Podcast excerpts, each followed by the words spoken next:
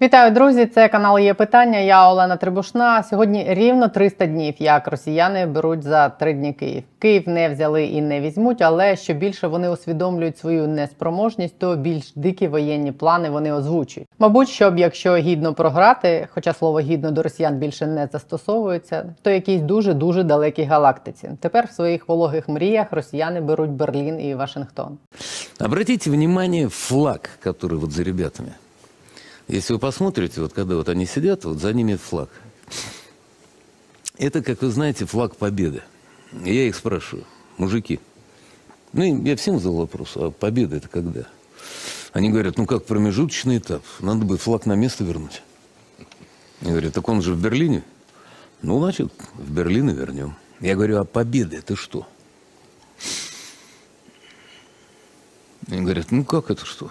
Ну, вот говорят, до большой лужи дойдем, а может, и Вашингтон придется брать. 99 тисяч 230 вбитих росіян. Таку цифру сьогодні вранці озвучив наш генштаб.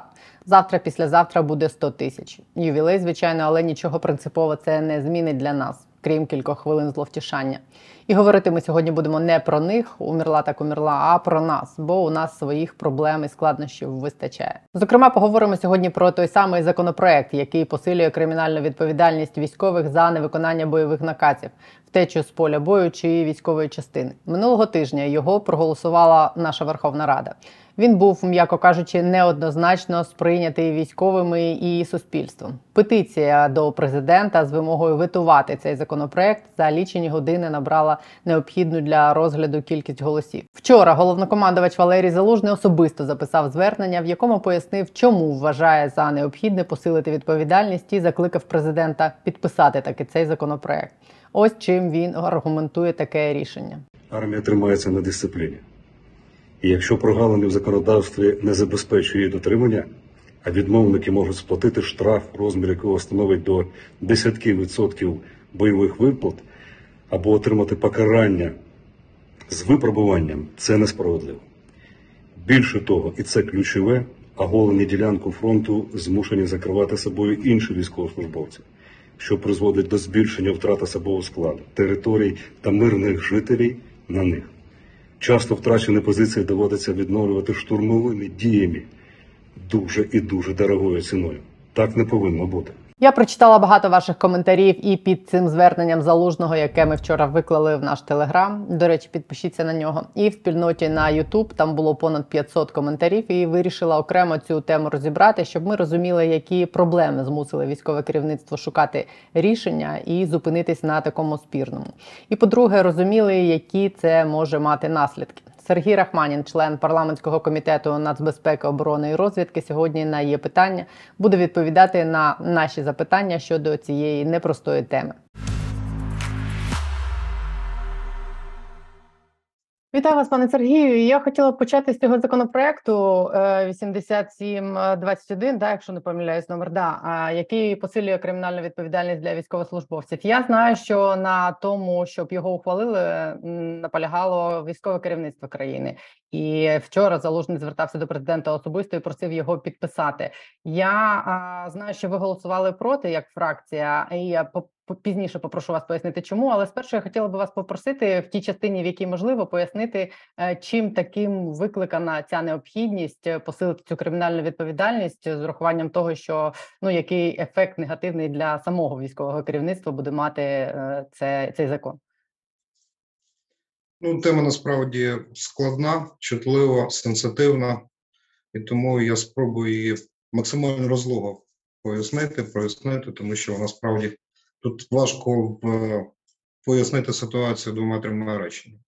Тобто є справді проблема, проблема, на яку скаржилися е, військові, зокрема командири бригад, вище військове керівництво, на певні проблеми, які виникають з дисципліною військовослужбовців, з самовільним залишенням частин самовільним залишенням поля бою, і вони вважали, що вкрай необхідно посилити дисципліну і вважали єдиним можливим способом це посилення кримінальної відповідальності військовослужбовців в період правового режиму, період дії правового режиму воєнного стану. Це з одного боку, з іншого боку, самі військові приватно скаржилися на те, що а, насправді вони не мають можливості притягнути до відповідальності в межах існуючих норм закону а, військовослужбовців через те, що суди і прокуратура недостатньо з їхньої точки зору виконують свої функції. Тобто військовослужбовці, які навіть втікали з поля бою, такі випадки, на жаль, теж є. Вони потім за допомогою фахових адвокатів уникали кримінальної відповідальності. І от вони вирішили піти нескладним шляхом за допомогою максимального з, е, зробити максимально жорстоким законодавство щодо самовільного самовільного залишення частини, самовільного залишення поля бою тощо. Логіка певна є, але законодавство має бути жорстким, а не жорстоким. Тут є нюанс, і це стосується навіть е, такої складної історії, якою є війна. Річ у тім, що є 61 стаття Конституції, яка передбачає, що покарання за правопорушення чи за злочини мусить носити індивідуальний характер. А зміни до кримінального кодексу, які вносилися цим законопроектом, вони фактично будь-які пом'якшуючі обставини взагалі прибирають. Тобто, навіть якщо людина, наприклад, там поранена чи нагороджена, це не є пом'якшуючою обставиною. І а, якщо раніше, наприклад, а, людина за злочин, доведений в суді, вона могла бути засуджена до покарання у виді позбавлення волі на термін, наприклад, два роки, або перебування в дисциплінарному батальйоні, або звільнення з покарання з випробуванням, що є пом'якшування обставини, то на сьогодні, в разі якщо цей законопроект е, закон уже точніше буде підписаний президентом, то найменше найлегше покарання це 5 років реального позбавлення волі. Натомість є абсолютно різні ситуації, різні життєві обставини. Ну, наприклад, можемо собі виявити ситуацію. Військовослужбовець потрапляє під артилерійський обстріл, він його підрозділ, на- наприклад, розбитий, він переховується десь, де знаходить е, якесь укриття, якийсь прихисток, після чого повертається до свого підрозділу, виконує свої бойові завдання. За логікою цього закону, навіть в тих обставинах, за обставини переборної сили, він одно має бути засуджений, увага, ще раз підкреслюю, до п'яти років реального позбавлення волі.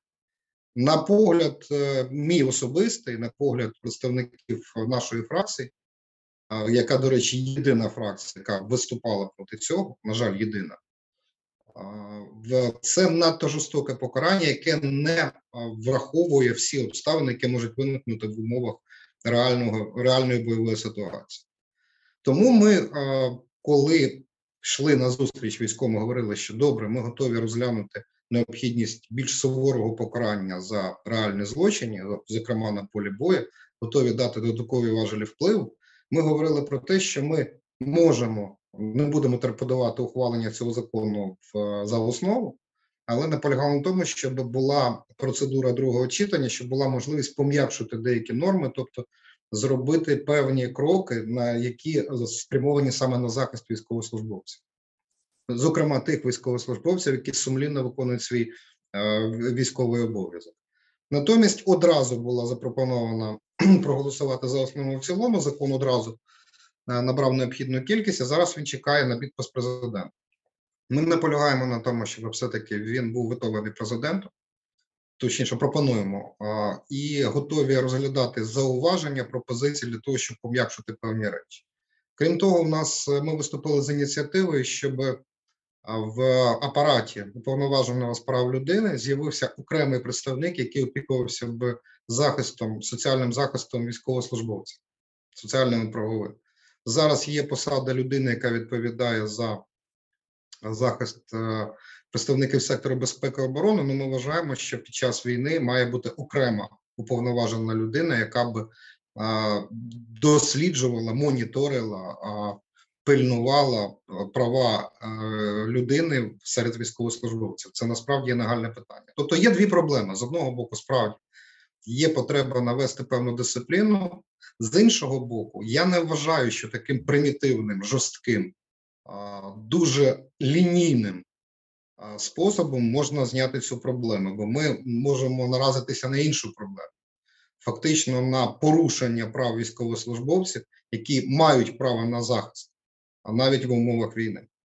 Тому а, не факт, що а, це призведе до посилення дисципліни, і я не розумію, чому погану роботу судів і суддів мають виправляти в такий ну дуже справді а, лінійний, дуже не, незважений спосіб. Тут ще одна є ще один бік цієї проблеми, наскільки я розумію, з того, як люди на це реагують, що одна з причин е, таких проблем з військовими, з дезертирством, ну і з е, невиконанням наказів, це е, непрофесійність е, частини командирів, які є на фронті. От, наприклад, я зачитаю один з коментарів. Мені здається, на каналі, і мені здається, він відображає там частину настроїв е, людей. Насамперед повинні відповідати командири за дезертирство бійців. В жодному зверненні хлопців з передової не йшлося про те, що вони не хочуть воювати. Вони просили зброї, медикаментів, зимового одягу, нормального до них ставлення. Нікого з командирів не покарано. Чомусь відповідальні тільки ті, що в окопах. Наскільки е, ну, дійсно проблема в тому, що проблема в командирах? Давайте не узагальнювати, поясню чому. Є абсолютно різні ситуації. Є ситуації, коли людина внаслідок непереборних обставин змушена залишити поле бою, тому що, ну, мовно кажучи, я знаю такі випадки, коли люди залишалися вдвох-трьох перед, наприклад, там ротною, ротною тактичною групою, фактично не маючи боєприпасів. Вони просто відходили на інші позиції, але інкримінували самовольне залишення поля бою. Є випадки, коли люди банально тікають. Такі випадки теж є. Зрозуміло, що жоден дезертир вам ніколи в житті не скаже, що він втік з поля бою, він буде знаходити якісь пояснення. Тобто є і такі випадки, і такі. Те саме стосується командирів. Є фахові вправні, сумлінні командири, є командири, які, в принципі, нехтують своїми службовими обов'язками. Дуже різна ситуація. Тим більше ця ситуація помножена дуже складною ситуацією, яка є на фронті. Умови війни це надзвичайні, це кризові обставини, і тому ще раз кажу: кожен конкретний випадок має окремо розглядатися і щодо відповідальності військовослужбовців, і щодо відповідальності їхніх командирів. Тому що не забувайте, що у командира теж є начальник, який ставить йому питання, чому його бійці залишили поле бою, і наскільки виправданим з огляду на обставини було б був е, той чи інший рух, та чи інша дія, той чи інший маневр, якщо хочете. Тому я би не узагальнював, є різні командири і є різні військовослужбовці. А і ще раз не забувайте те, що під час війни, особливо там, де йдуть жорстокі бої, особовий склад несе втрати, в тому числі серед офіцерського складу. І часто густо посади командирські вимушено обіймають люди, які до цього не мали відповідного досвіду, і навіть інколи не мають відповідного фаху. Тобто призначають того, хто в принципі може виконувати ці, е, ці обов'язки. Тому дуже складна, дуже делікатна, дуже чутлива тема. Я би не одразу гамузом не робив винуватцями особовий склад і не робив би гамузом винуватцями командирів, які а, отакі не, не а, чуйні, невідповідальні, все валять на підлегу. Різні ситуації, різні бригади, різні обставини. Є випадки насправді, коли справді цілими підрозділами тікали з поля бою без а, належних причин на це. А були випадки, коли люди, які сумлінно виконували свій обов'язок, але менше з тим вони а, потрапляли під кримінальне переслідування. І зараз цим людям може загрожувати, ще раз кажу, дуже жорстоке покарання, яке може бути неспівмірне з тою провиною, якщо навіть провина буде, яку вони вчинили. Тому дуже дуже делікатно до цього треба підходити, тому що йдеться про людей. Більше того, про людей, які захищають нашу батьківщину. Тому посилення дисципліни безумовно необхідне, але в тій формі, в той спосіб, який це було запропоновано цим зако- законом, я вважаю це не, неспівмірно, недоречно і неправильно. І ще знаєте, що обурює людей, що не покарані люди, які відповідальні за здачу півдня, не покараний Баканов, якого обіцяли покарати, якому інкримінували там досить важкі е, службові зловживання. Я так розумію. Е, депутати ОПЗЖ от вчора вийшло розслідування. Не те, що в парламенті досі засідають, а в дорогому ресторані Ішак засідають в центрі е, Києва. А покарані будуть ті, хто сидять в окопах і кому реально важко.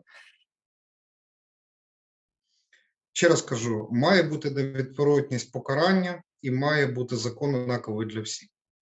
На жаль, у нас часто це залишається лише словами. Хотілося, щоб це було нормою прямої дії, але знову ж таки це залежить від нашої системи. Системи правоохоронної, системи судової, вона недореформована. вона, на жаль, реформується, перетворюється дуже повільно. А від їхніх рішень, особливо в е, умовах війни, в умовах воєнного стану, залежить дуже багато.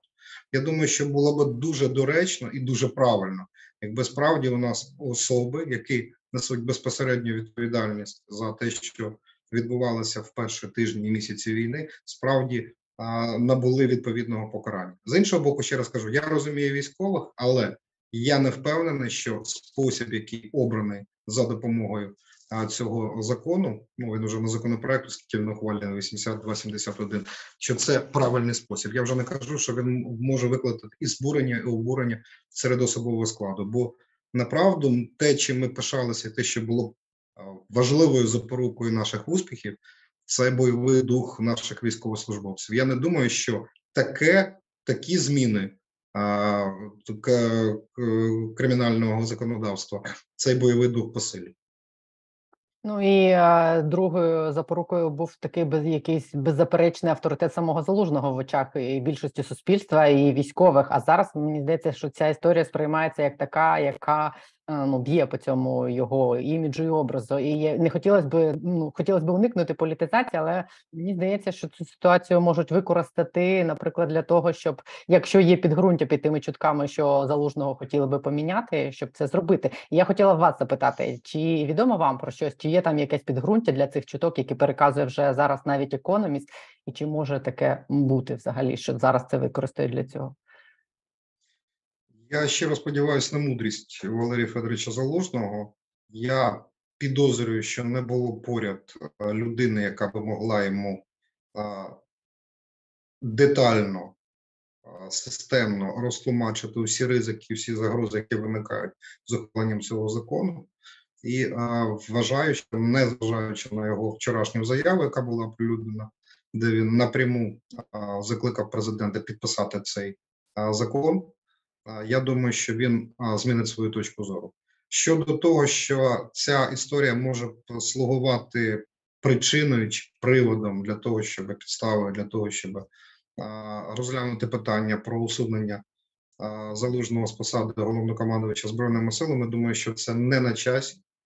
На моє глибоке переконання, залужний на своєму місці, і він має там залишатися. І думаю, що ця історія безумовно складна, не може стати причиною для таких суттєвих кадрових змін.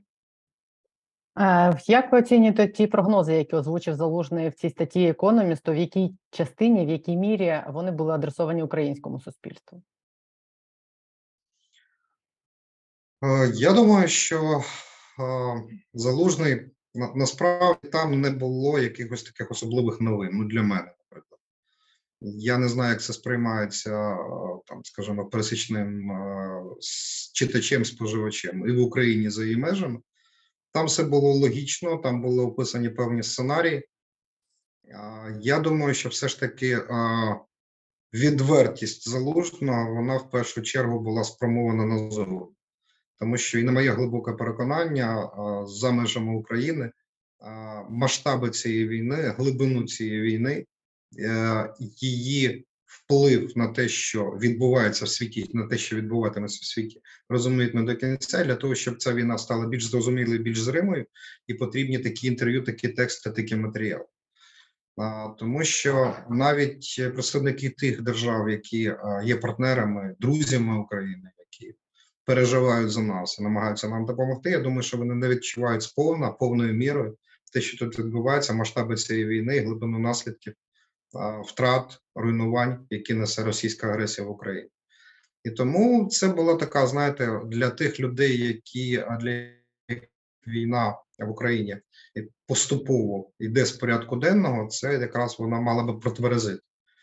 І я думаю, що саме такий ефект е, ця стаття і не було, ну, принаймні в певних західних колах, тому що ця, ця стаття спрямована в першу чергу на західного читача і споживача.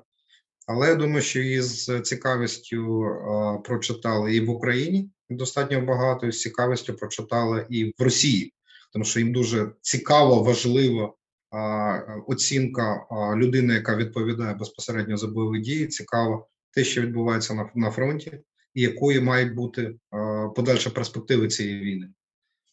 Я думаю, що все абсолютно правильно, все абсолютно логічно сказано. Україні справді бракує боєприпасів і важкого озброєння. Україна справді потребує далекобійної артилерії. Україні справді потрібна бронетехніка, якою можна за допомогою якої можна проводити ефективні наступальні дії. Справді існують загрози а, а, того, що росіяни спробують перехопити стратегічну ініціативу, тому що після вдалого а, контрнаступу в Харківській області і наступних наступів в бік Луганщини і звільнення правобережної Херсонщини, стратегічна ініціатива за українською стороною. Це те, до чого українські військові, взагалі вся Україна довго йшла. Ми зараз володіємо цією ініціативою. Росіяни зрозуміло хочуть її перехопити. Ресурс потенційний, теоретично, їм це дозволяє. Наскільки їм це вдасться, залежить від багатьох чинників. По-перше, від їхніх власних можливостей ці ресурси використати. По-друге, від стійкості, зрозуміло, українських збройних сил. По-третє, на жаль, це обставина на тут, тут ми умовно кажучи, залежно від допомоги партнера, від того наскільки оперативно, швидко, якісно, ефективно наші партнери будуть постачати нам ті види озброєння і боєприпасів, які ми конче потребуємо. Ще зрозуміло, що там теж є об'єктивні причини, чому це гальмується, але дуже багато, на жаль, і при- причин суб'єктивних, ірраціональних або політичних.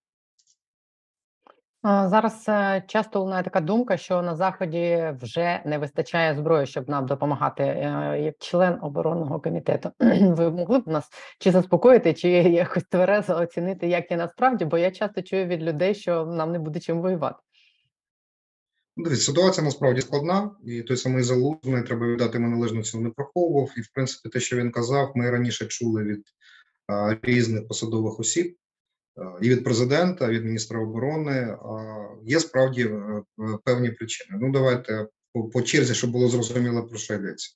Ну, по-перше, попри те, що кількість е, видів озброєння, які нам постачають наші партнери, вона збільшується. Зрозуміло, що переважна більшість того озброєння, яким воюють українські військові, це е, зброя, озброєння, боєприпаси радянського зразка. І боєприпаси, в першу чергу, це стосується е, снарядів для причепної самохідної артилерії 122 мм, 152 мм. Вона вичерпується. Зараз з'явився ну, новий виклик: це поступове вичерпання 125 мм танкових пострілів для танків. Тому що коли не вистачало боєприпасів для артилерії, танки фактично використовували як мобільні артсистеми, вони працювали з закритих позицій, і тому запас е, танкових снарядів він поступово теж вичерпується. Тобто виходили з того, що є, використовували ті засоби враження, які були, і відповідно, е, якщо на початку війни ситуація 125 мм снарядами у нас була більш-менш е, не, не скажімо так, не була критичною, то зараз поступово виникає проблема вже із цим видом боєприпасів. Відповідно, на українських арсеналах запас цих боєприпасів поступово вичерпується.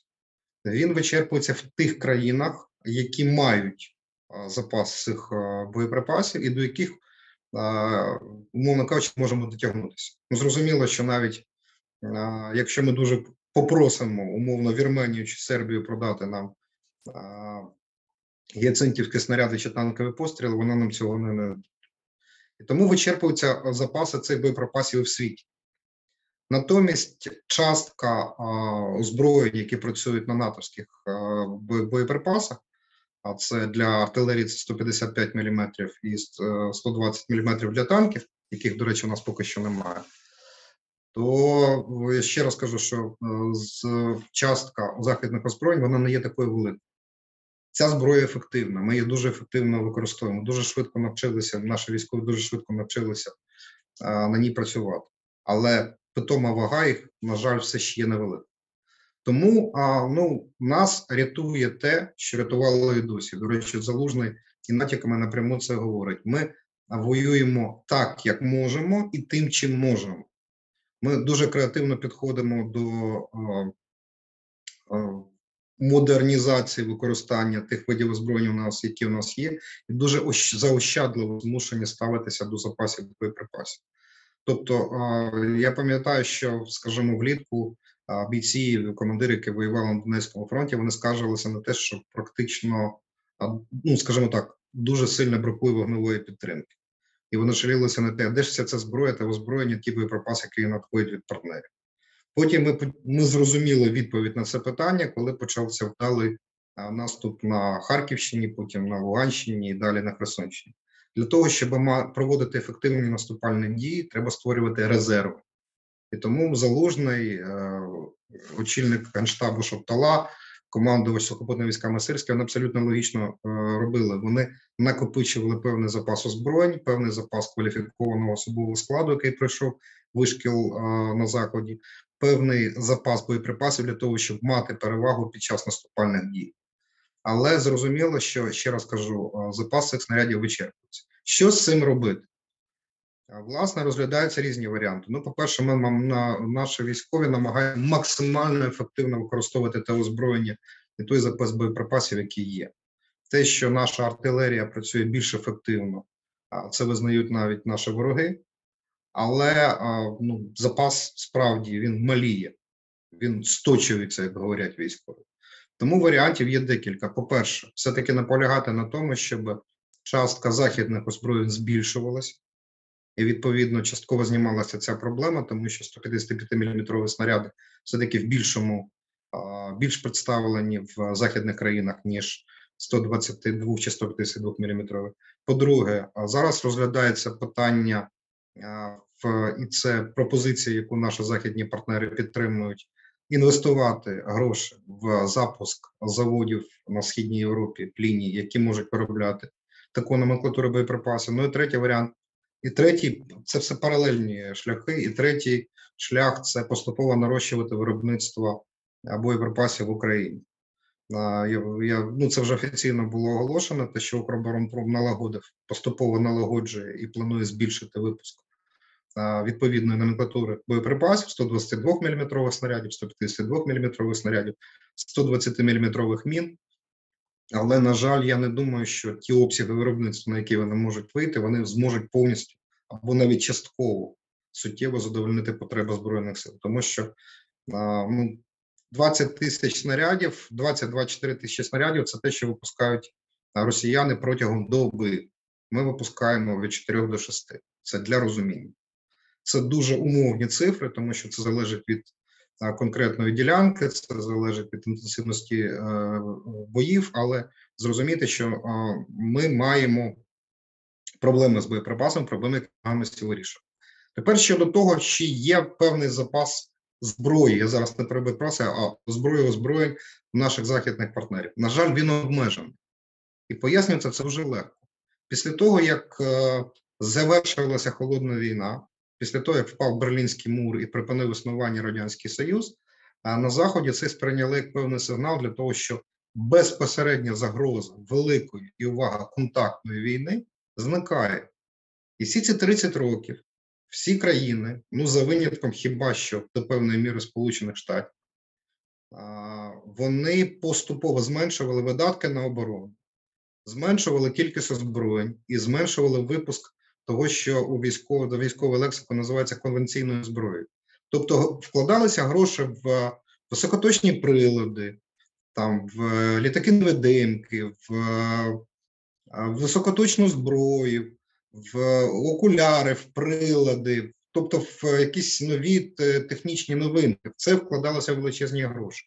Але в снаряди, в танки, в гармати гроші не вкладалися, навпаки, це скорочувалося. Це різалося на метал, це продавалося в країни третього світу. Ніхто не готувався до масштабної війни. І тому, в принципі, наші партнери інколи, коли вони кажуть, що в них просто нема більше певного виду озброєння, вони не лукавлять. Їх насправді обмаль. Зараз вони під впливом того, що відбувається в Україні, а, от вони почали в принципі опікуватися тими питаннями, які не опікувалися раніше. Вони збільшують оборонні замовлення, вони зараз відновлюють власну боєздатність. Надлишок, той, що був, він теж сточується. Знову використовується слово. Він теж маліє, і це є об'єктивною проблемою. Є, наприклад, е, ну ще одна ще один приклад. Наприклад, це система протиповітряної оборони Агрісті, яку Німеччина передала Україні, яка достатньо ефективно себе зарекомендувала останнім часом. Це абсолютно нова система. Її фактично вперше виробили для нас. Ну насправді вона мала йти в іншу країну, там було інше замовлення, але німецькі партнери вирішили передати цю систему вперше для нас, але кількість боєприпасів для неї обмежена і тільки почали випускати. Такої кількості боєкомплекту, яку потребує сьогодні ситуація в Україні, просто нема. Вони не встигають її робити. Для того, щоб військово-промисловий комплекс західних країн розгорнувся на ту потужність, на той масштаб, який існував колись, потрібно спрогнозувати, спланувати роботу і вкласти гроші. Ну, банально створити бізнес-план. Це не робиться швидко. Більше того, вони не, не зараз е, зважають за і проти, наскільки їм це необхідно. І ще раз кажу: навіть коли вони посилюють випуск, е, ну, скажімо, там масштаби випуску якихось збройень, вони не забувають думати про себе. Зараз багато хто з е, в Європі почав опікуватися нарешті зміненням власної оборони, власних збройних сил. Те, чого вони не робили, ще раз кажу, 30 років це скорочувалося, зменшувалося і не витрачалося на це необхідні кошти. Винятком є, звісно, Сполучені Штати. Але тут теж є нюанс. Тому що і Сполучені Штати вони не розраховували, у них немає такого надзвичайно великого запасу боєприпасів і озброєнь надлишкового, тому що вони теж не готувалися до великої сухопутної війни. Подивіться на війни, які вели, які велися в протягом останнього століття після Другої світової війни. Це зазвичай або місії, як називаються військові, або локальні війни з обмеженим використанням бронетехніки, з обмеженим використанням артилерії. Це війни розраховані на боротьбу РЕБа, безпілотників, спецназу, ракет і авіації. Ніхто не готувався воювати сотнями тисяч вояків, які будуть випускати мільйони снарядів. Тому це проблема, це виклик. І в випадку з Сполученими Штатами, вибачте, що я так розлого відповідаю, це просто для розуміння, наскільки є великою проблемою. В випадку Сполучених Сполученими Штатами вони надаючи нам допомогу і час від часу по певній певній номенклатурі озброєнь збільшуючи постачання, вони все одно мають в голові ще і не тільки Україну.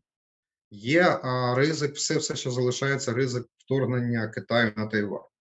Є ризик загострення бойових дій на Близькому Сході. Непроста ситуація з можливим проведенням все-таки сухопутної операції Туреччини проти курдів.